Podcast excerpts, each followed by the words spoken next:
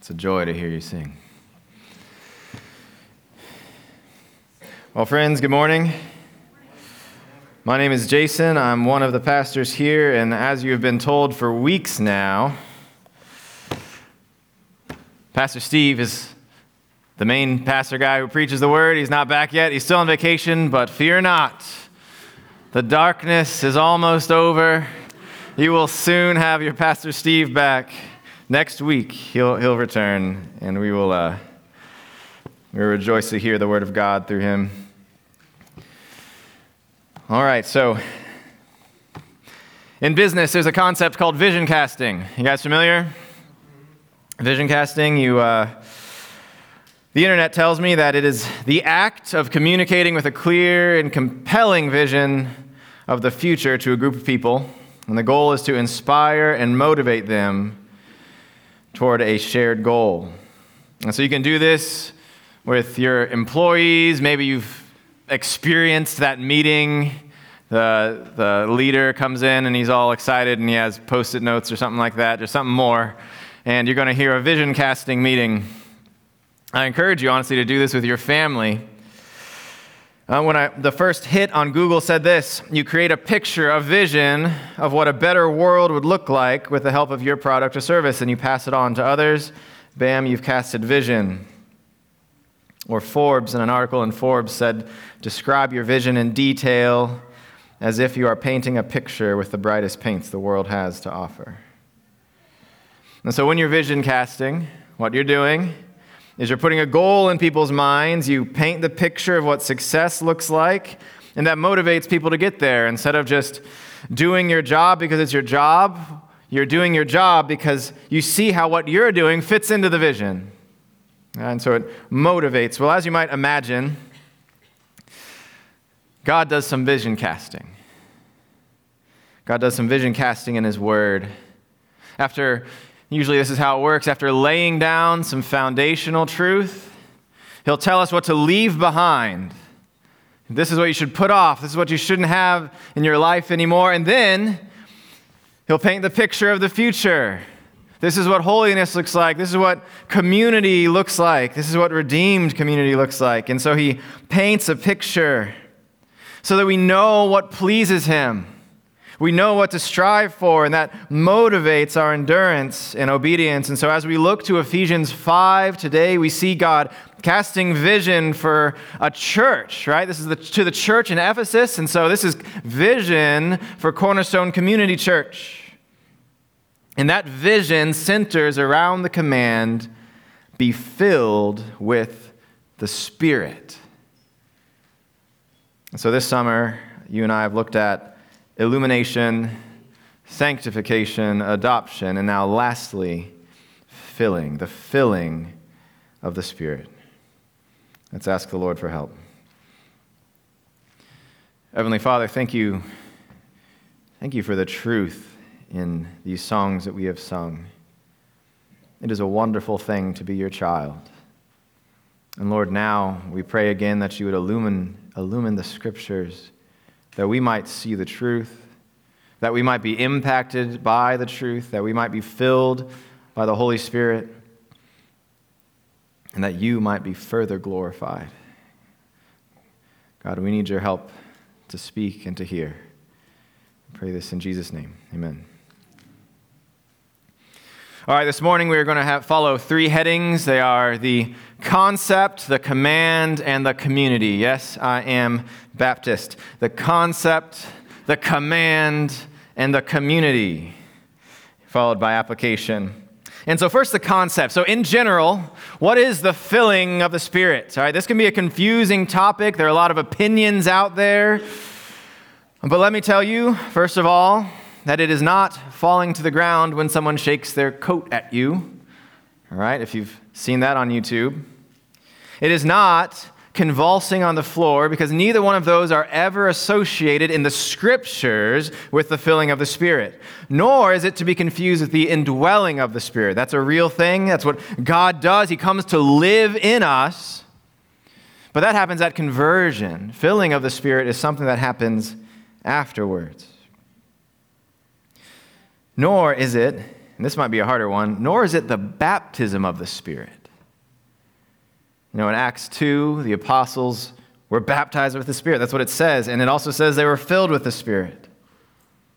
But that is something different. New covenant believers who are not alive for the transition between the new covenant and the old covenant are not baptized oh, are, with the Spirit repeatedly. They are baptized with the Spirit at conversion. If you do have a question about that one, let's chat afterwards, okay? And so, so it's not those things. But what is the filling of the Spirit? It is an extremely just general thing. All right, it's, it's a general term for the Spirit's activity and influence from within. It is God active in us to do His will. And so it's, it's super general.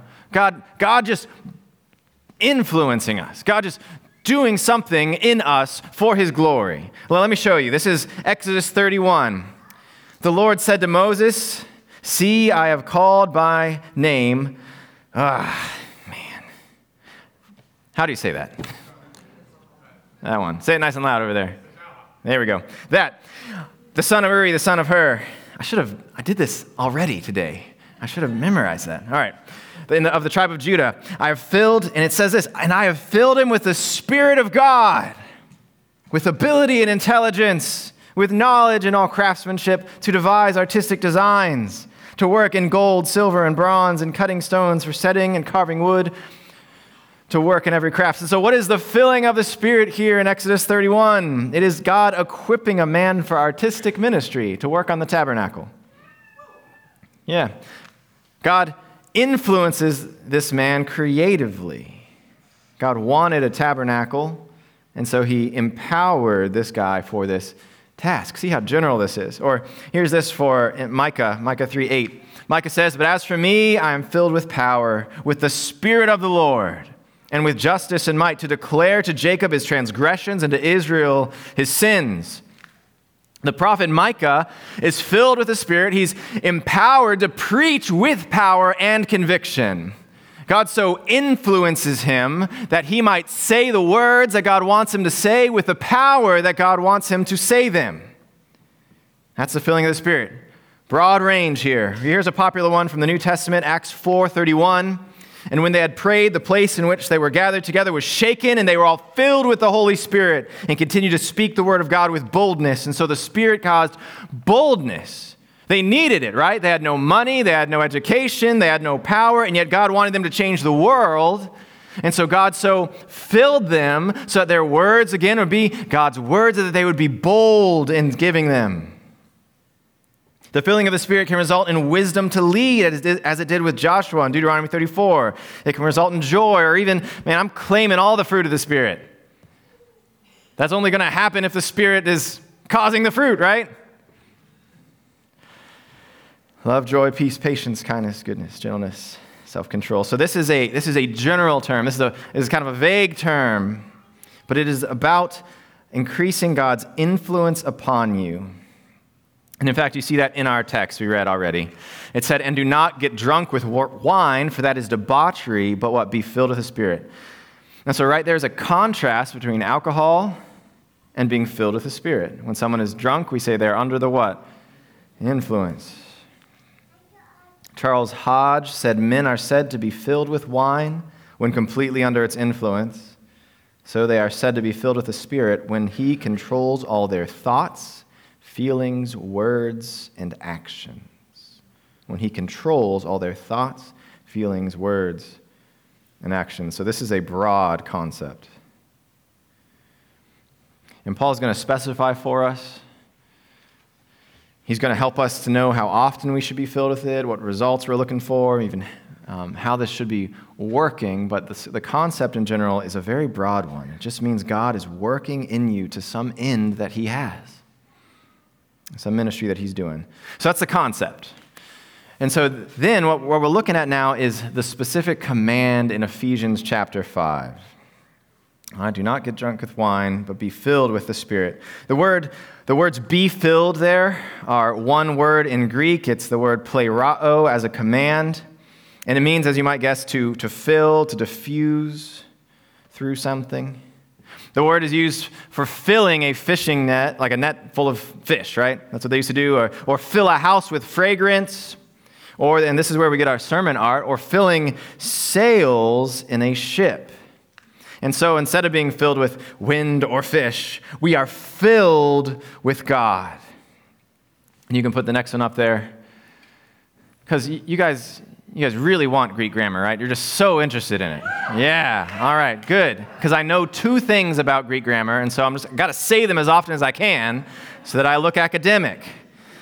All right, so this is this is a present passive imperative. That's plerao, that's inflected to be a present passive imperative. So first, notice this is a command. This is an imperative.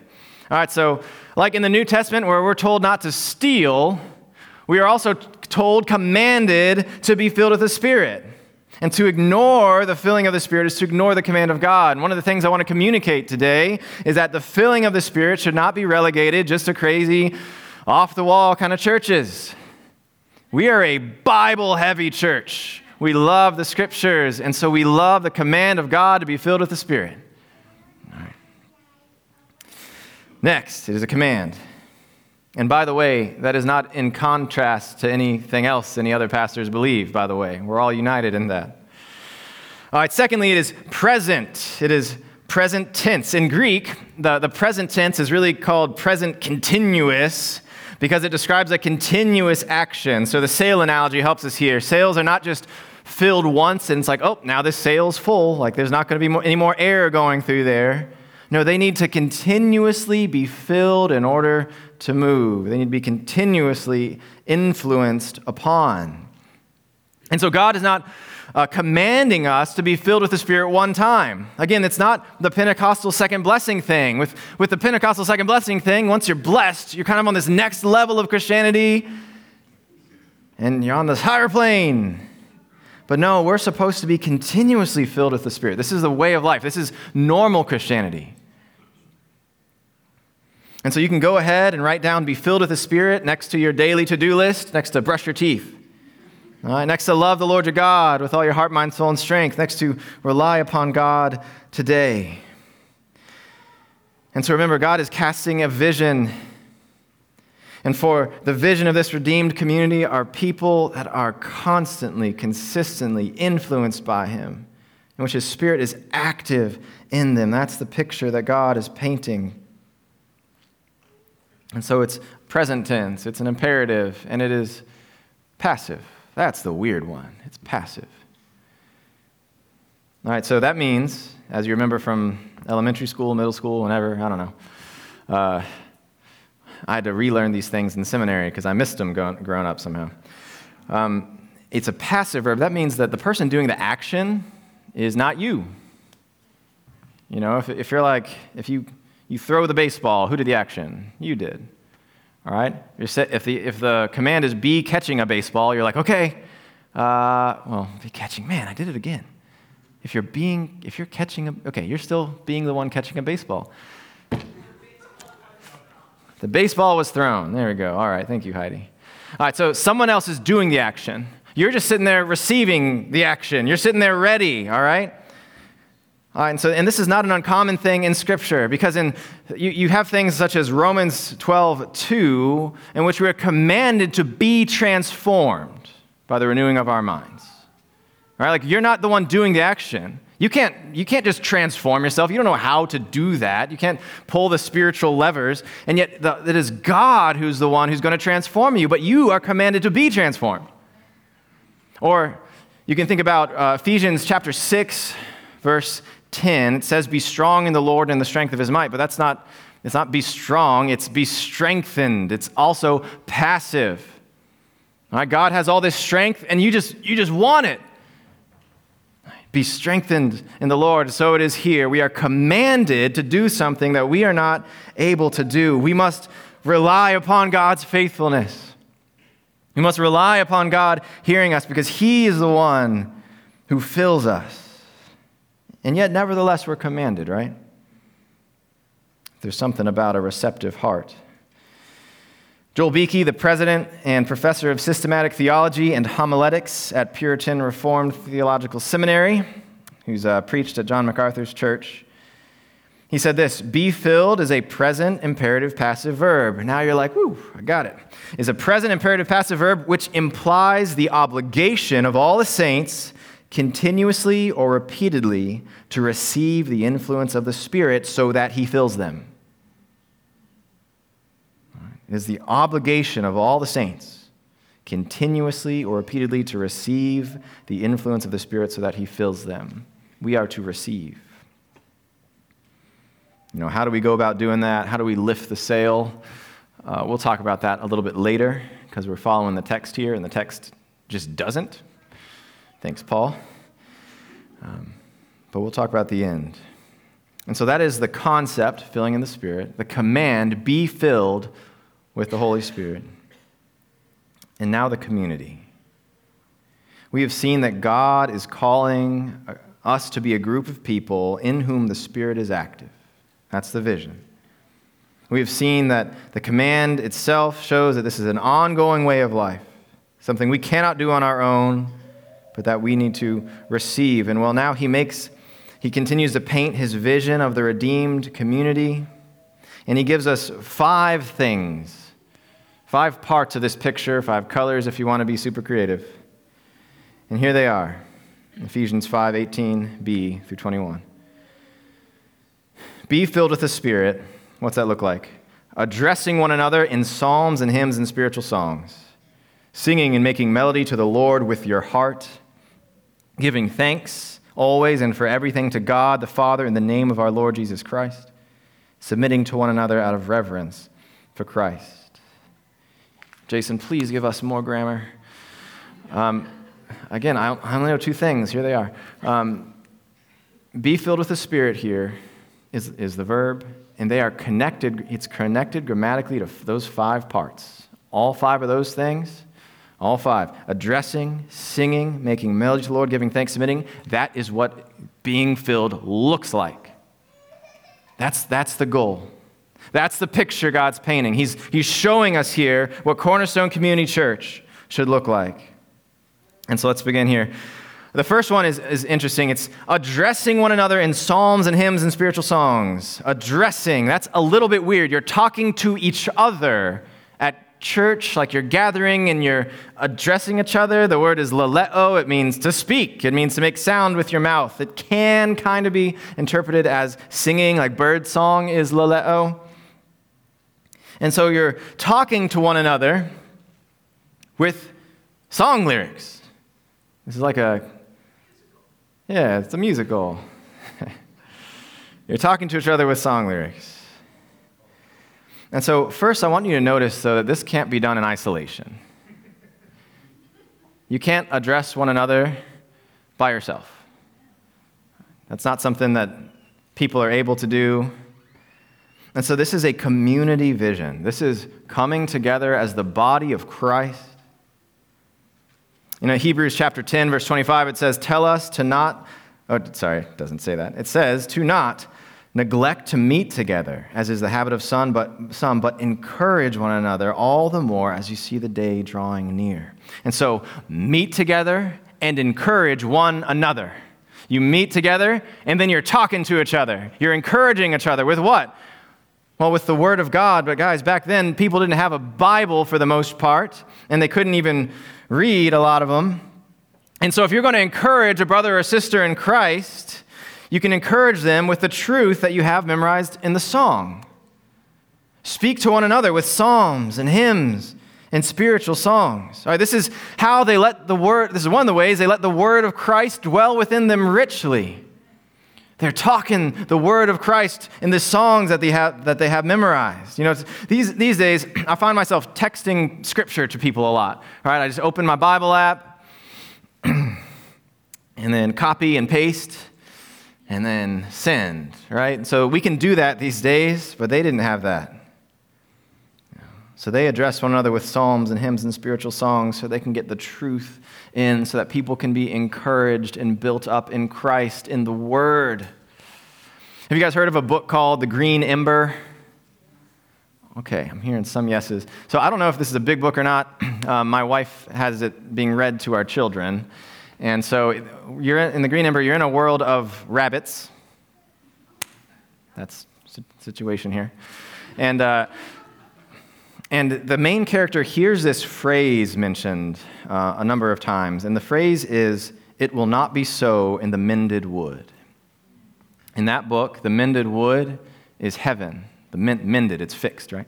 It's like the woods, but it's fixed. So it will not be so in the mended wood. When, when there are people that were going through suffering and trial and difficulty, they would encourage one another by saying, It will not be so in the mended wood. And later, that character finds out that it is um, that that's not just a phrase, but that's actually part of a song. And so in that book, they're encouraging each other with psalms and hymns and spiritual songs. You know, again, Psalm uh, Hebrews 10 24, not neglecting to meet together as is the habit of some, but encouraging one another as you see the day drawing near. Or the verse before that, let us consider how to stir up one another to love and good works. So, my friends, feel free to use the Bible app.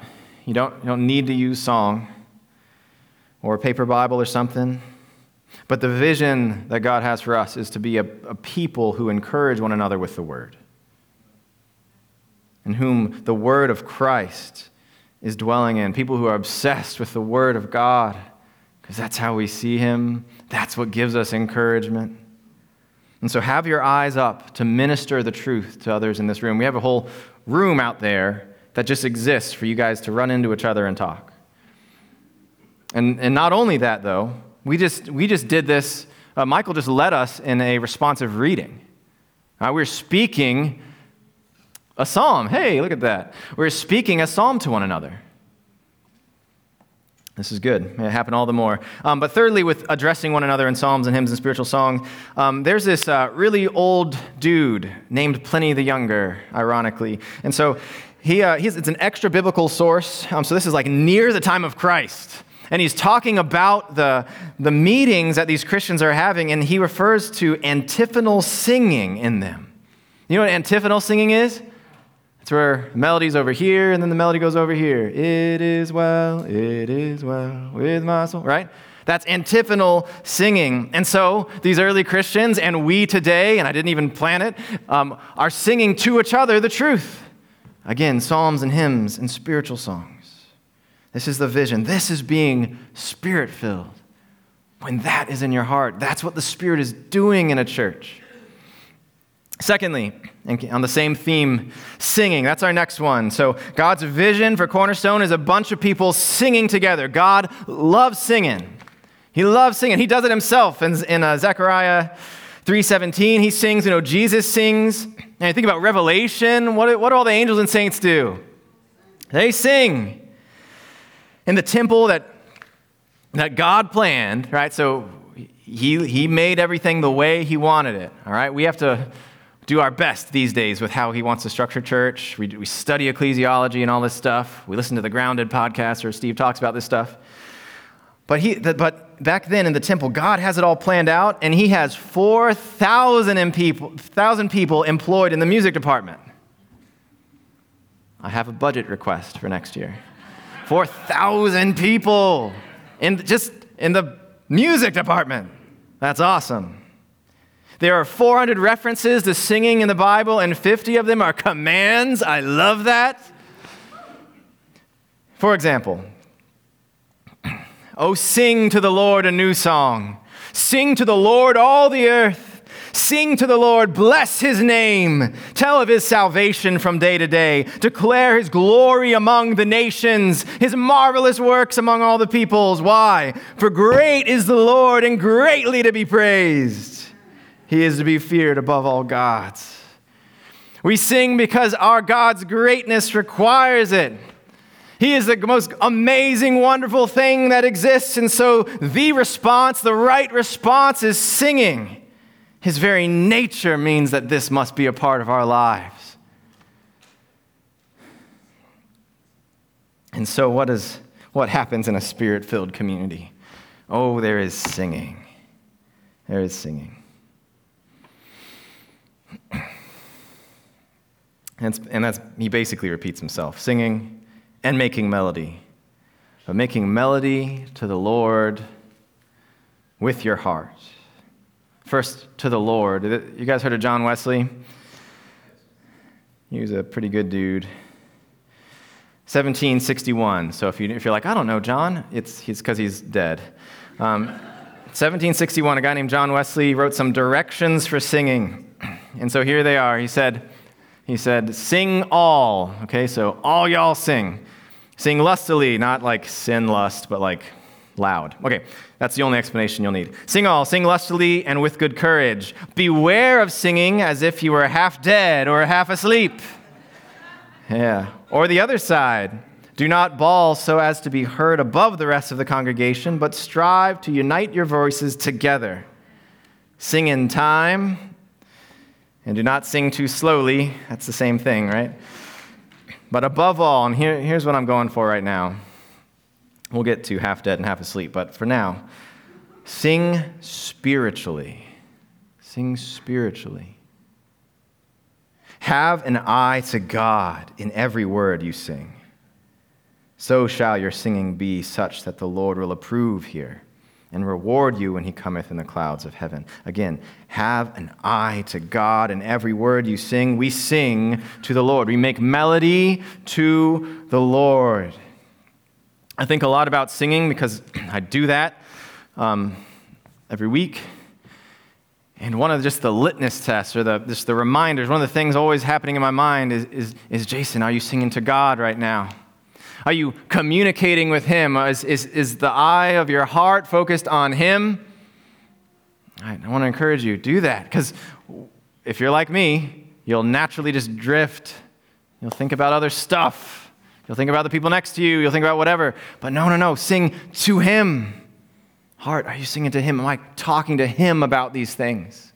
Am I saying this to Him? We sing and make melody to the Lord. And we do so now, kind of the next part, I'm going to go back to John Wesley. We do so with our hearts.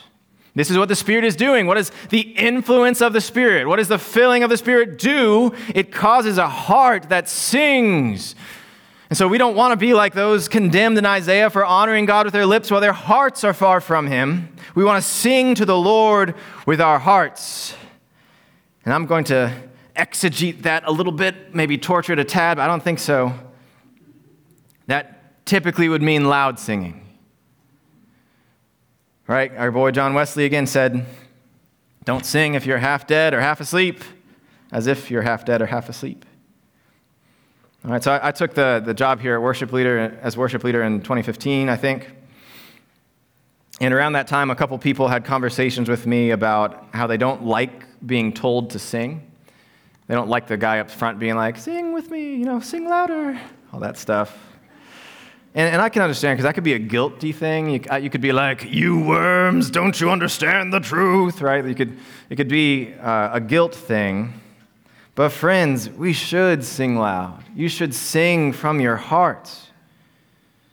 I, uh, like Bible-heavy churches, like we are, Bible-heavy churches should have the loudest singing, because singing is a response to the truth. Right? We're pouring in the truth on you. You can't get through a worship set without throw, us throwing Bible at you guys, right? And praise God for that. And so may we have the loudest singing. I so desire that you might connect with the Word of God in such a way that I, I can't hear the drums anymore. Like, it's wonderful listening to It Is Well this morning. I love that. Let's get even louder. The truth is glorious enough. You can see the drum set as, a, as your competition. And uh, today you got, today, today was easy. You, got, you won. But, uh, but Sean will be back. All right, so go ahead and sing loud, friends. This, this is the picture of the redeemed community. This is, this is what God is doing in our hearts as, we, as He fills us. Uh, next is, so there's two more of these. Um, the next is giving thanks. So, the next, giving thanks always and for everything to God the Father in the name of our Lord Jesus Christ. And so, you, might remember that in Romans chapter 1, as humanity's fall is being described, one of the first things that comes up is thanklessness. Right? The creature refuses to thank the Creator. Here's Romans uh, 1 21. For although they knew God, they did not honor him as God or give thanks to him, but became futile in their thinking, and their foolish hearts were darkened. God gives us so much in this life and so much in Christ that it is a, just a moral truth, a moral need to thank the Lord. It is morally right to do so.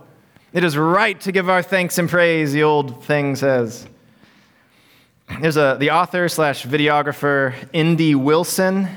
He, he often says that, that, that you wake up and walk around inside of a billion dollar set. Right? Like if Disney was, was gonna, gonna make the set, like, if, like you're in a movie, if Disney was gonna make the set, it would, it would be, you know, it'd have to be really complex. It'd have to be really large. And it's like, how did they make that sunset happen? How did they make that bird fly by and be so beautiful? It'd have to be pouring money, money, money, money into it. But that is your daily life. You walk around in this amazing creation. And not only that, but you walk around as a redeemed child of God, someone whom the, whose sins are washed away by the blood of Christ, who's now a child of the living God. That's, it's amazing. And so, what does the Spirit make us do but give thanks? Give thanks, give thanks. It kind of sounds, and it says give thanks always and for everything, which we, we, we think like always. Well, I'm, I suffer a lot. No, no, give thanks always and for everything. Count everything joy, because all things are working together for the good of those who love God and are called according to his purpose. In fact, all things are working for his glory and are going to show him as glorious. And so that means that Joseph, when he's sold into slavery by his brothers, Genesis, he can thank God for that because what they did for evil, God is doing for good, always and for everything. This is what a spirit filled person does. I love the way John Calvin talks about this. He talks about the always thankful life as a whole life spent in the study and exercise of praising God. All right, so, so get that. So being thankful, what is that? It is a whole life spent in the study and exercise of praising God. Well, what's he mean? Um, if, you, if you're studying a fish, you guys study fish in high school or something?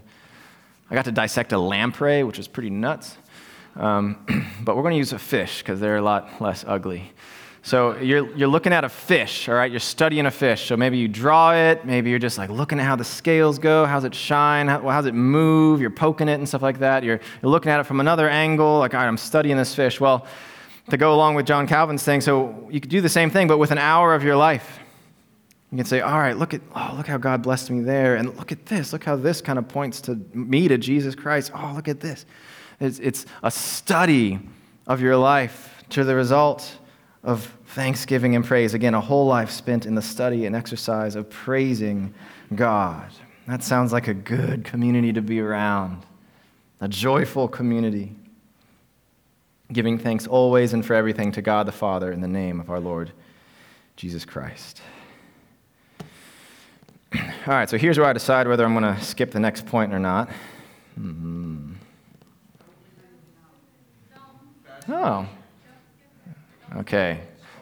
I, I didn't, sweet, cool, all right, cool. Spark Notes version, Sean. Do you guys remember Spark Notes? All right, this is the Sean Abrams Spark Notes version. All right, so, so there's, there's five of these things. There's five of these participles that refer to being filled with the Spirit. We want to know what being filled with the Spirit is? Well, here's a description of it. All right, Spark Notes. Last one submitting to one another out of reverence for Christ. That is not singing. All right, the first one had to do with singing. The second one was singing. The third one was singing. The fourth one had to do with singing.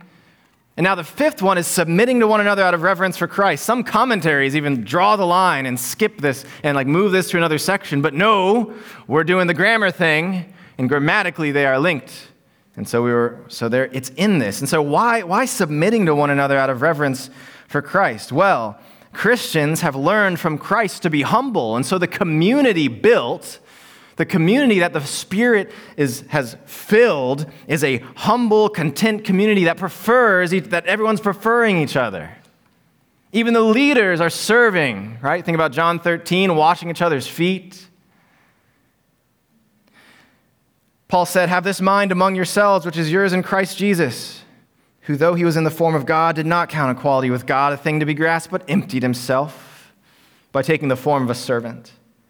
Being born in the likeness of men and being found in human form, he humbled himself by becoming obedient to the point of death, even death on a cross. Paul also says, Do nothing from selfish ambition or conceit, but in humility count others more significant than yourselves. So we are to be a people marked with contentment, marked with humility even though that's tough. And that's, that's the general one, but this, you're going to blame Sean for this, right? We wouldn't have kept going. All right. Um, that's general submissiveness that, that should mark us. But interestingly, surprisingly, shockingly perhaps, Paul then goes on to talk about the authority structures in a home and in, well, in a home, in a community, authority structures as if to say, and yes, to say, that a spirit filled community embraces these authority structures. The first one is wives submit to your husbands. Like there, there might be some people, male or female, in this room who, who hate that idea. But you might have found yourselves hating something that God loves. That is a part of being spirit filled, this preferring others, this putting yourself low, this being content. This, it's a part of love and humility. And so God, is, God has given us these structures in the home, husbands and wives, and, and parents and children, and it even goes to slaves and masters. In the church, we have pastors and y'all. All right. Sheep. Yeah, that's right. That's the right word. Sorry, wife. Um, and so this is part of this is part of the picture. This is part of it. These authority structures. So please think about that. There you go. There's your spark notes, Sean. All right, good. Application. So that was that was the concept, being spirit filled. That is the that was the command. It's continuous. It's something that God does. That is the community. This is what we are called to do, what the Spirit is doing. And again, this is not just for like crazy out there churches. This is for Bible churches. This is for people who obey the Lord. We want to be submitted. We want to be filled with the Holy Spirit under His influence, which, by the way, does not mean the drunk in the Spirit thing. Do I even need to say that? Like, oh, look, they're drunk in the Spirit. Uh, there, there are people, I've, I've, oh, this is such a sidetrack. I've seen them like get up and, and preach drunk because they wanted to look like they were filled with the Spirit. It's like, no, that's not what we're talking about. All right, cool. So, so now back to how do I actually do this, Pastor Jason? How do I be filled with the Spirit? What do I need to do? How do I, do I, is there a way I can set myself up to receive the filling of the Spirit? How do I put up my sails? How do I draw my anchor out of the water so I can actually get moving? Well, here's four quick things, very quick things. And and honestly, I don't think you need this because I think you already know how to be receptive to the Lord. You already know that. That's, maybe that's why Paul just skips this completely. Be filled doesn't tell you how to do it, just tells you what it looks like. But here's number one. I don't, I don't have them on the slide. So be careful to avoid sin. Be careful to avoid sin. It says this. This is the context of Ephesians 5:18. Well, let's look at 5:15. It says, Look carefully then how you walk. And before that, he says, Don't be, don't be sexually immoral, don't be covetousness. Go away from the sins. Be careful how you walk. Not as unwise, but as wise, making the best use of the time because the days are evil. Therefore, do not be foolish, but understand what the will of the Lord is. Do not get drunk with wine. It is no surprise that if we want to be filled with the Spirit, that we shouldn't grieve the Spirit which is a phrase we get just a couple of verses previous to this.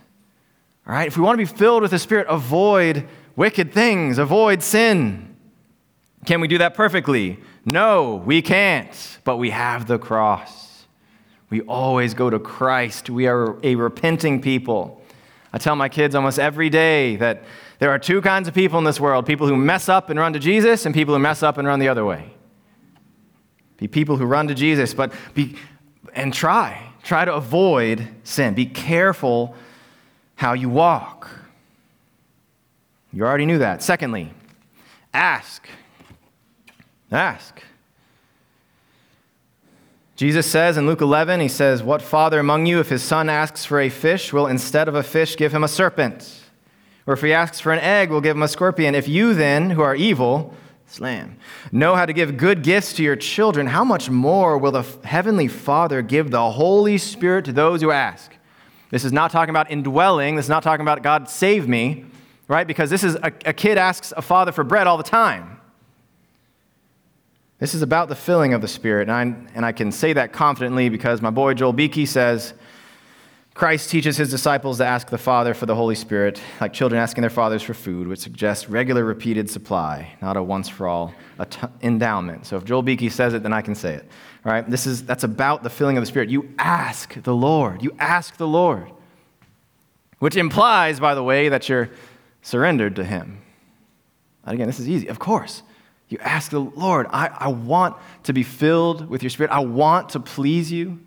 I want to surrender to you. God, would you fill me with your Holy Spirit? Thirdly, is be filled with the Word. All right, when uh, there's a parallel passage, you, you probably know this. There's a parallel passage in Colossians chapter 3. It's parallel to Ephesians 5. And so all the same things happen in Ephesians 5 that happen in Colossians 3, except that instead of be filled with the Spirit, you have let the word of Christ dwell within you richly. Those two things are synonymous. And so if you want to be filled with the Spirit, be filled with the word. Be like the Psalm, Psalm 1 guy. And lastly, this is a negative one. Do not see this as a game. Cornerstone, do not insult God by seeking the filling of the Spirit as a means of entertainment. You're saying there's nothing else to do on a Friday night, so maybe I'll seek a charismatic encounter. I have a friend who, who turned 21 and he started, uh, started drinking different kinds of beers and recording in his journal how each one made him feel, how different amounts made him feel different ways for his own entertainment. Well, friends, don't be like that with the Spirit of the living God. Don't pray this prayer and see how you feel.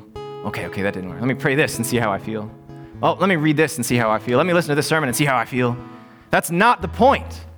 In fact, that's, that's very selfish. That's just doing everything for your own pleasure. But, friends, be careful about sin. Ask the Lord, give yourself to the Lord. Fill your life with the scriptures, walk in obedience to Him and by His grace and by His faithfulness, He will fill you with His Holy Spirit, fill you with joy, joyful praise, with thanksgiving, and with a heart that prefers others. So may God do this among us. He already is, may He do so more. May there be more of the filling of the Spirit and may your worship leader smile because you sing loud, because you love the truth, because you love the truth. Let's pray. Heavenly Father, we need your help. As always, always we need you. Lord, I pray that those of us who have listened to this, I pray, Lord, that we might know an increased filling of the Spirit. I pray, Lord, that you'd guide us from error but Lord, instead, that we would be more thankful. And we would walk with you and be led by you. That we would avoid sin and be given greater grace toward sanctification. That we would submit to one another out of reverence for Christ. May, Lord, may we please you and be the kind of church that you desire. We ask this in the name of Jesus Christ, our Lord.